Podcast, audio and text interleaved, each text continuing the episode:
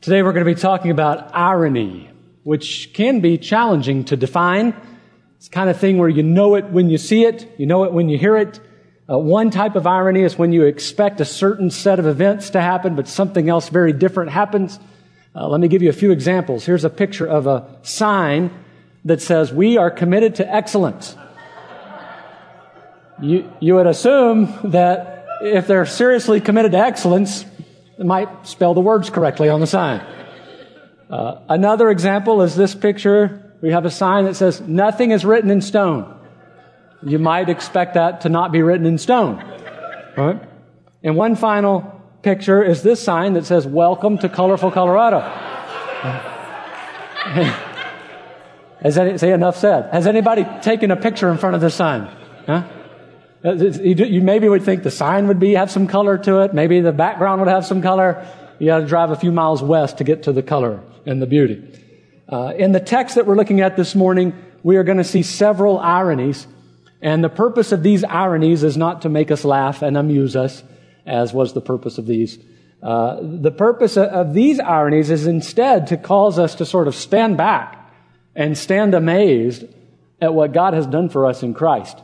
And that is actually my hope and my prayer for us this morning. I, I hope that as a result of our time together, we would stand in wonder at what God has done for us in Christ. So if you would please turn in your Bibles to Mark 15. I'm going to ask you to please stand in honor of the reading of God's Word. I'm going to read verses 6 through 20, and this is the very inspired Word of God. Now at the feast, he used to release for them one prisoner for whom they asked. And among the rebels in prison who had committed murder and insurrection, there was a man called Barabbas. And the crowd came up and began to ask Pilate to do as he usually did for them. And he answered them saying, Do you want me to release for you the king of the Jews? For he perceived that it was out of envy that the chief priests had delivered him up. But the chief priests stirred up the crowd to have him release for them Barabbas instead. And Pilate again said to them, Then what shall I do with the man you call the king of the Jews? And they cried out again, Crucify him. And Pilate said to them, Why? What evil has he done? But they shouted all the more, Crucify him. So Pilate, wishing to satisfy the crowd, released for them Barabbas, and having scourged Jesus, he delivered him to be crucified. And the soldiers led him away inside the palace, that is the governor's headquarters. And they called together the whole battalion, and they clothed him in a purple cloak, and twisting together a crown of thorns, they put it on him. And they began to salute him, Hail, King of the Jews! And they were striking his head with a reed and spitting on him and kneeling down in homage to him. And when they had mocked him, they stripped him of the purple cloak and put his own clothes on him, and they led him out to crucify him. Let's pray. Father, I lift up our time together as we continue in this section of Mark where we look at the death of Jesus and the cross. I pray that our familiarity with this story would not prevent us from standing in awe and wonder at, at, the mystery and the glory of what you've done for us in Christ and all you've done for us in Christ. We pray it in His name. Amen. You may be seated. So I want to point out several ironies or mysteries uh, from our text. And the first one is this Jesus is found guilty for claiming to be the king when he is, in fact, the king. This is the main crime that they bring uh, regarding Jesus. This is what gets him crucified. His claim to be the king. We, we saw where he, he was asked by the chief priest, straightforward, are you the Christ? Are you the son of God? And he says, I am. And they said, well, what else do we need? What further charge do we need? We have what we need. And so they take him to Rome, to Pilate, and the charge that they bring is the king of the Jews. He claims to be the king of the Jews, which would be consistent with, with the claim to be the Christ, the claim to be the Son of God, but they've sort of packaged it in a way that Rome and Pilate will care more about. Rome and, and Rome and Pilate don't really care if he claims to be the Christ or the Son of God. They do care, potentially, if he claims to be a king. And so this claim to be the Christ, the Son of God, is consistent with claiming to be the king. So that's the charge that they bring. We see this phrase, King of the Jews, six times in Mark 15, and so that should be an indicator to us. This is important. It's an important phrase. You see a phrase six times in one chapter, that lets you know this is important. So let's look at each of those references. First of all, Mark 15, verse 2. Pilate asks, Are you the king of the Jews? And Jesus answered him, You have said so. In other words, this is Jesus' way of saying, Yes, I am, uh, but it's a different kind of king than what you think of. You know, I'm, a, I'm a, a king from a different kind of kingdom. I'm ushering in a different kind of kingdom. And uh, we, we see this from John's gospel, for example, where Jesus says, My kingdom is not of this world. Look at Mark 15, verse 9. Pilate answered them, saying, Do you want me to release for you the king of the Jews? And then look at verse 12. Then what shall I do with the man you call the king of the Jews? Why does Pilate reference Jesus as the king of the Jews? Because that's the charge that the religious leaders have brought. We also see the Roman soldiers mocking Jesus for this claim that he makes. Look at Mark 15, verses 17 through 19. And they clothed him in a purple cloak, and twisting together a crown of thorns, they put it on him, and they began to salute him, Hail, King of the Jews! And they were striking his head with a reed and spitting on him and kneeling down in homage to him. So they mock him in this purple robe. Why? Because of this claim to be the king. They put this kingly royal robe on him. And it says they put this crown of thorns on his head. Now we often picture that as being the thorns going into his head to inflict pain and to cause blood. Uh, the reality is, I think the, the thorns are going out so that it looks like the, the crown that the Caesar would wear. That's, the, that's what they're doing. They're mocking him. You claim to be a Caesar. You claim to be a king. So they put this Caesar like crown on his head with the thorns going out. And instead of saying, Hail Caesar, they say, Hail King of the Jews. Notice in verse 19 it says, They were spitting on him and kneeling down in homage to him. I think that's an incredible irony there, verse 19. They're spitting on him on one hand, and they're kneeling down before him on the other hand. Of course, they're kneeling down in mockery uh, you know, if he's real, if he claims to be the king, they're kind of mocking him, kneeling down like you would before a king.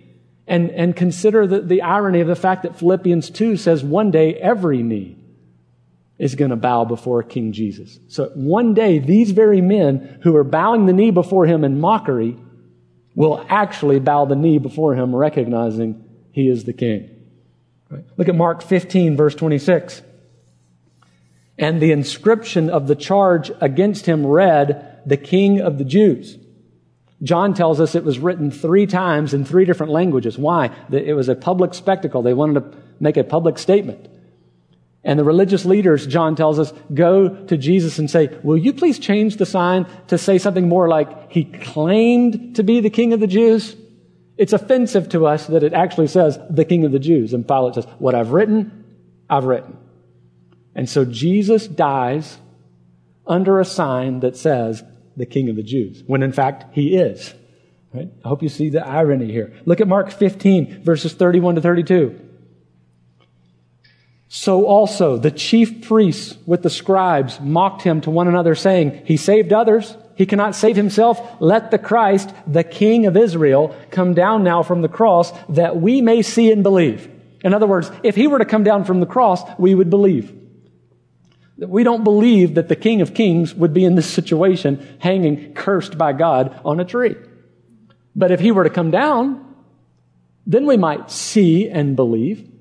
You see the irony? Jesus will come down on his terms. Three days later, he will rise again, and many will see and many will believe.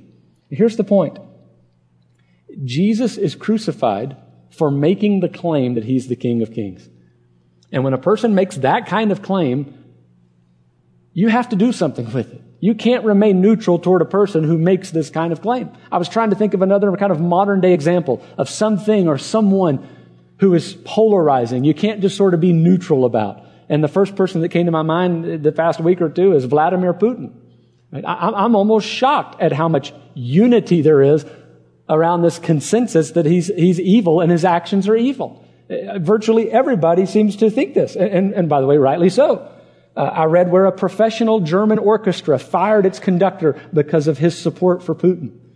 World Taekwondo stripped Putin of his black belt. He's been suspended as the honorary president and ambassador of the International Judo Federation. He's apparently very involved in martial arts. In fact, he wrote a book. And I looked at it on Amazon, curious, and it had 18 reviews, which kind of shocked me. Uh, FIFA soccer and European soccer have suspended Russian teams and Russian clubs from playing. I just saw where Netflix is canceling their programming. And I just saw, I think I read this morning where Visa and MasterCard are canceling their business. I mean, everybody's lining up on one of two sides. And there's only one person I know of, uh, Xi Jinping, who's, you know, siding with, with, with Putin. And everybody, the whole world seems to be in agreement about this evil, and rightly so.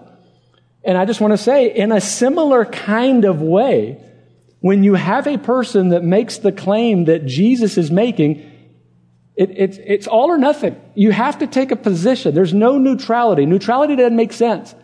If somebody says, I am the Christ, the one the Old Testament was pointing forward to, I am the Son of God, I am the King of Kings, not just the King of the Jews, but the King of Kings, it is not a rational option to go, you know, he kind of seems like a nice guy who taught some nice things. He doesn't leave you with that option. You have to take a position. You either bow down before him as the king, or you get as far away from him as possible because he's evil. You just can't remain neutral. Pilate tries to remain neutral. Pilate literally washes his hands symbolically, like, this, his blood's on you, not on me. But of course, Pilate goes down in history as the one under whom Jesus suffered and died, suffered under Pontius Pilate, according to the Apostles' Creed. And this is a good reminder. You can't wash your hands of Jesus. You have to make a decision. He made the claim. He was the King of Kings. He died because of the claim for being the King of Kings. And so the question for you is, how will you respond? What will be your response? What will you do? Pilate asked the question in Mark 15, 12, what shall I do with the man? And that is the question for us this morning. What will you do with the man? Will you bow down before him, recognizing he is the king as he claims to be? Or will you run away and call him evil? There is no middle option. Second, irony or mystery that we see here. Jesus is innocent, but he dies like a criminal in the place of a criminal who goes free. One of the main points of this account in Mark and the other Gospels is to demonstrate the innocence of Jesus. He's innocent. And one of the key evidences that he's innocent, ironically, is Pilate's verdict. Pilate thinks he's innocent. Pilate says so much. Look at verse 14. What evil has he done? Verse 10, Pilate recognizes their, their ulterior motives. He knows something's fishy. He's looking for a way to release Jesus, and he gets it in verses 8 and 9. Look at verses 8 and 9 with me. And the crowd came up and began to ask Pilate to do as he usually did for them. And he answered them, saying, Do you want me to release for you the king of the Jews? Pilate wants to release Jesus. There's a tradition where they release a prisoner during the festival. So the crowd comes up and says, Hey, remember that tradition we have where you release someone? Are you going to do that? And Pilate's like, Oh, yeah, this is a win win. I don't really want to crucify this guy. He seems innocent. And I get the sense that the religious leaders have some ulterior motive. I want to release him. And now the crowd is asking me to release somebody. So here's my perfect opportunity. But look at what happens. Look at verse 11. But the chief priests stirred up the crowd to have him release for them Barabbas instead. And Pilate again said to them, Then what shall I do with the man you call the king of the Jews? And they cried out again, Crucify him. And Pilate said to them, Why? What evil has he done? But they shouted all the more, Crucify him. So Pilate, wishing to satisfy the crowd, released for them Barabbas, and having scourged Jesus, he delivered him to be crucified.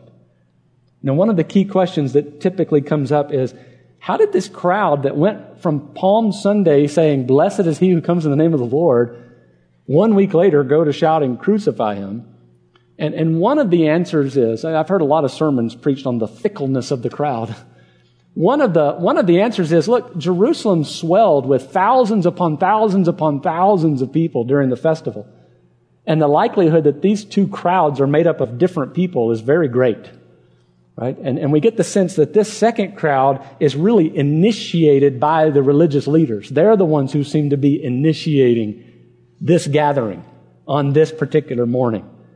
And it's the religious leaders who influence this crowd to influence Pilate to release Barabbas instead of Jesus.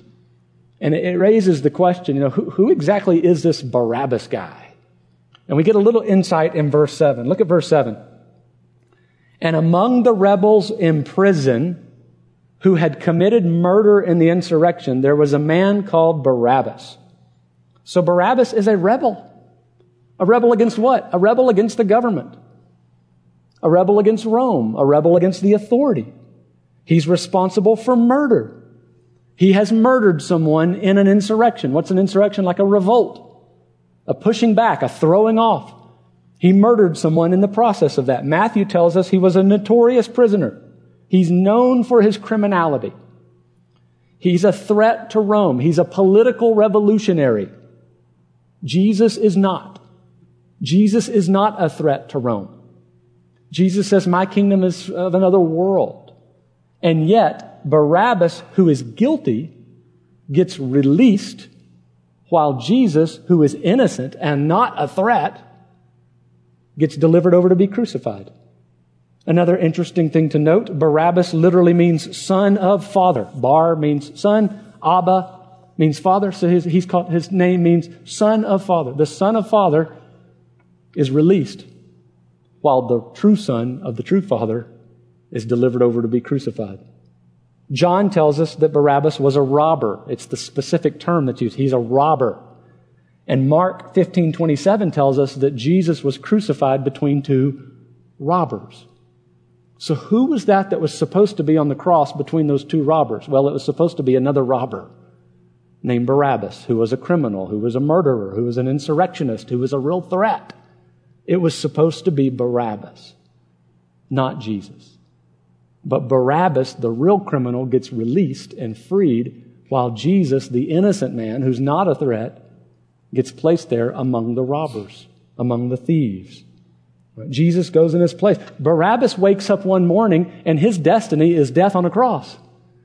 And he goes to bed that very night a free man. And I wonder if he caught that. I wonder if he was there witnessing the, the, the crucifixion of Jesus. I wonder if he caught that that should have been him on that cross. I wonder if it made sense to him what was going on here. I don't know. But I do know that's our story. It's a picture of what Jesus has done for us. You and I deserve to be there because of our sin. Jesus goes there in our place so that we can go free. Listen to how 1 Peter 3:18 says it.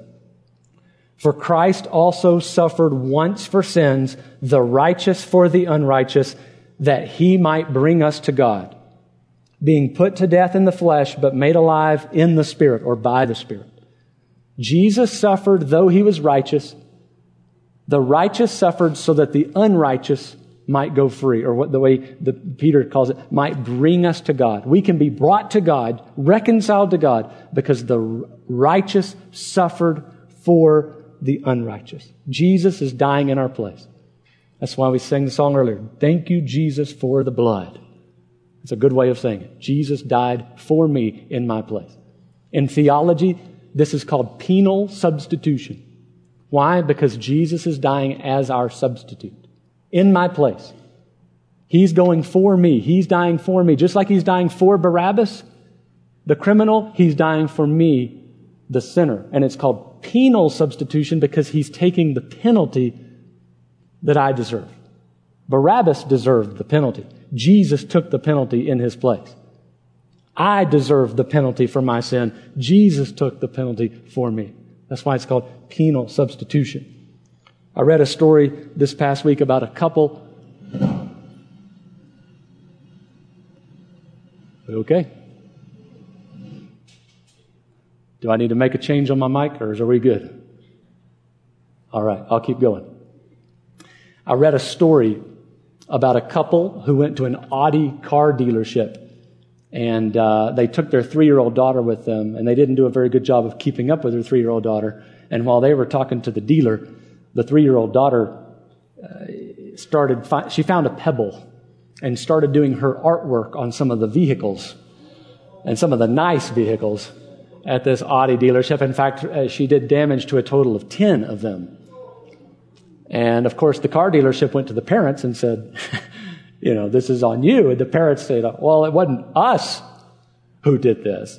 And it actually went to court, and the court did find that the parents had to pay some money for this. And rightly so. We understand this, right? When, when something has happened, when something, when a wrong has happened, somebody has to pay for it. When there's a debt, somebody has to pay for it. And when you're a parent of young children, you understand this. I am responsible for them, right? I have boys who like to throw balls around and shoot airsoft guns. And I understand, you know, if there's a window that gets broken, somebody's got to pay for it. And if it's my kids who calls it, I'm on the line for it, right? I'm not, guil- I'm not the one that's guilty. I'm not the one shooting the airsoft gun, right? But at some level, I'm, I'm responsible. I, I have to pay this penalty. And this is, this is the, this is the gospel. This is the heart of Christianity. And it's crucial we get this. Jesus is going for me in my place, paying my debt, though he's innocent, and he's doing it so that the sinner can go free. This isn't just an interesting theological discussion. This isn't uh, just an irony to amuse us and make us say, huh, isn't that interesting? This is, this is literally the heart of the gospel and the Christian faith.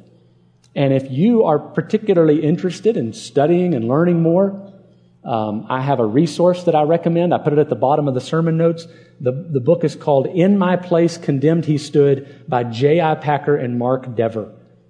And so if you want to explore this, go a little deeper. It's kind of written at a scholarly level, but for those of you who are interested, I commend it to you. It, it argues that substitution, penal substitution, is the heart of the gospel and the heart of the Christian faith. Here's the point. Practically, you have to identify with Barabbas. You stand condemned because of your guilt. Jesus goes to the cross and dies for you. That's why we sing songs that say things like, bearing shame and scoffing rude, in my place condemned he stood, sealed my pardon with his blood. Hallelujah, what a savior. If you say, hallelujah, what a savior, it means you probably get, in my place condemned he stood. You get that. If you don't get that, what does it mean? In my place condemned Jesus stood. Do you get that? If you do, you'll say, wow, hallelujah, what a savior. If you say, I don't really get it, then you, you, you, need to just really focus on what does it mean? In your place, condemned, Jesus stood. There's another song we sing. Come behold the wondrous mystery, Christ the Lord upon the tree. In the stead of ruined sinners hangs the Lamb in victory. Do you get that? In the stead of ruined sinners? The word stead means in my place. In the place of ruined sinners hangs the Lamb in victory.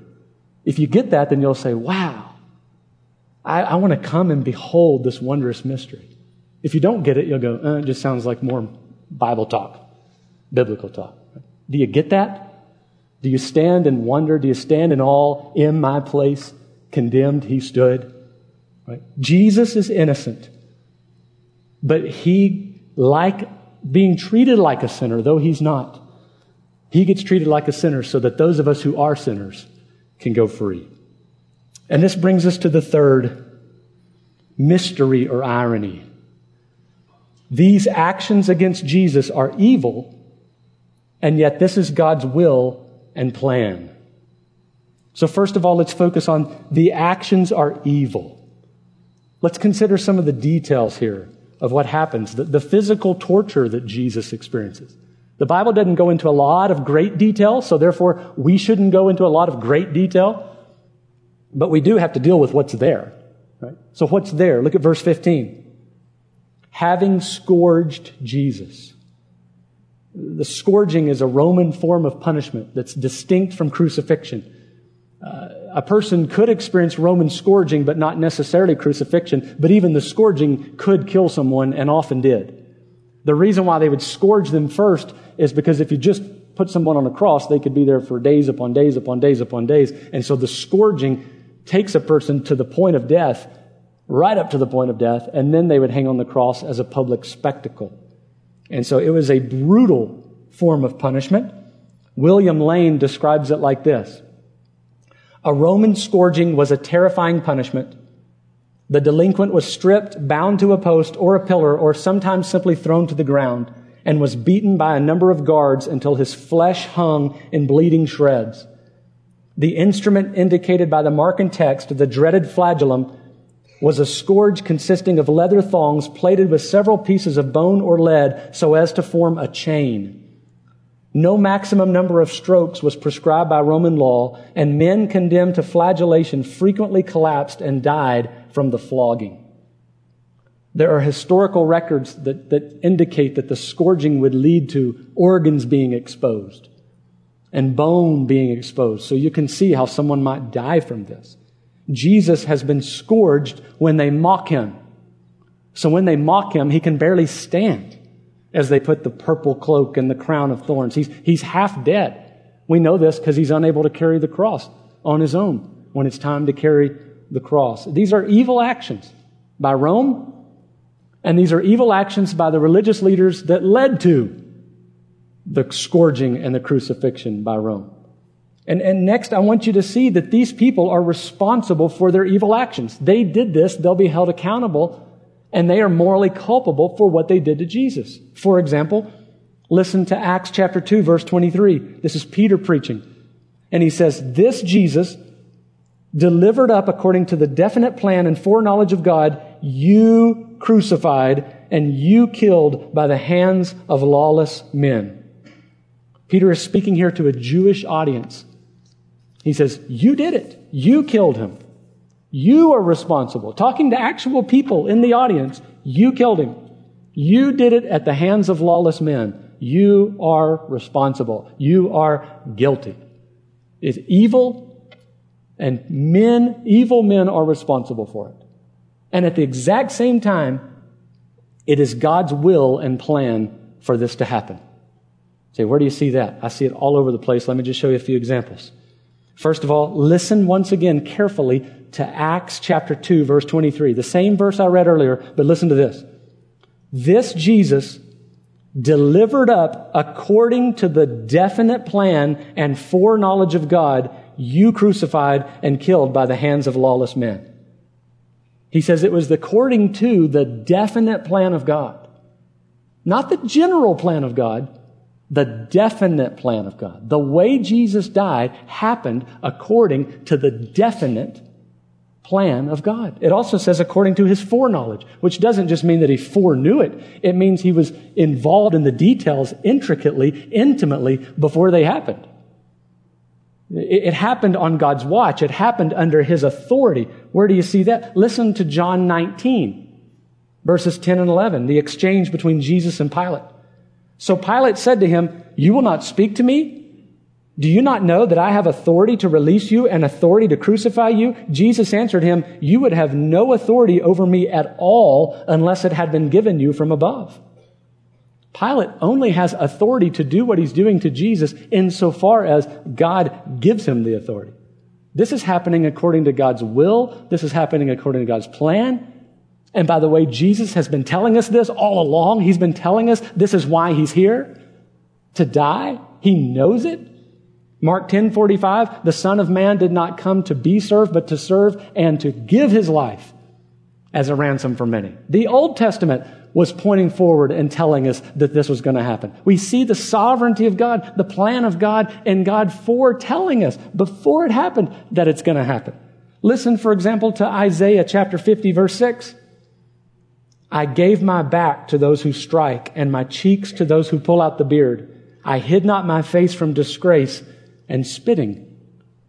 And now here's Jesus, the fulfillment of the suffering servant being spit upon and being struck. Listen to Isaiah 53 6, a verse we know very well. The Lord has laid on him the iniquity of us all. Who was it that laid on Jesus our iniquity? Who was it that laid on Jesus our sin? The Lord has laid on him the iniquity of us all. Whose definite plan was it for Jesus to go and die in the place of sinners? It was God's plan. So listen to what we're saying. We're saying not only was Jesus dying as a substitute in my place, not only was he paying a penalty while he was there dying, it's not only a penal substitution, but this is the other huge question we have to ask. Who was it that was inflicting the punishment against Jesus at the cross? And of course, part of the answer is these evil men who were doing these evil things. Of course, that's part of the answer. But if that's the only answer, if we stop there, then listen, this is important. Jesus' death doesn't mean anything for us. If the men are the only ones inflicting punishment against the Son, Jesus' death means little for us.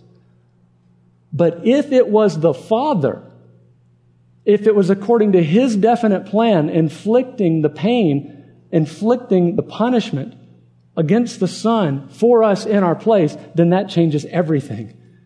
And that's the message of the book. That's the message of the gospel. That's the message of the Christian faith.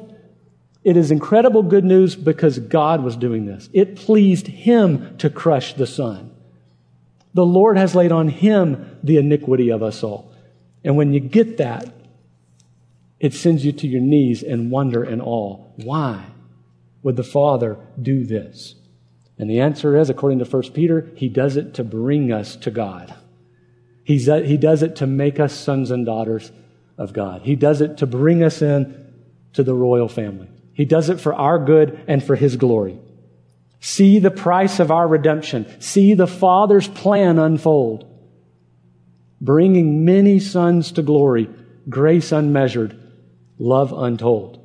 God's innocent Son, who is the King, reigns from heaven as the King, willingly left his throne in order to come to earth, to be treated like a sinner, to go to a cross, to die a sinner's death to take the wrath of God so that we who actually are criminals, sinners, deserving of the wrath, might go free. And not just go free, but actually be adopted in as sons and daughters. And not just any sons and daughters, but sons and daughters of royalty, of the king. Wow. Why? I hope you see the irony. I hope you see the mystery. Not so that you stand amused, but so that you stand in awe and stand in wonder that God has done this. And perhaps today, for the first time, you've, you've, never, you've, you've never felt it, and maybe you feel it now for the first time. The wonder, the, the wow, the, the awe. Here's my encouragement to you. Don't stay there. Go to Christ and trust Him for it. Go to Christ and, and be like, identify with Barabbas. Jesus died for me in my place. That's what it means to be saved. That's what it means to become a Christian. That's how you become the son and daughter of God. You recognize you deserve to be there. Jesus went there for you, and you look on him and trust on him and believe on him for you, trusting he did it in your place. And you'll become a child of God. And, and for those of you who know this and you believe it and you've heard it all your lives, but you've sort of lost the wonder of it, my hope for you is, is today you are reinvigorated as you hear and you're reminded to come back and behold this wondrous mystery. Let's pray.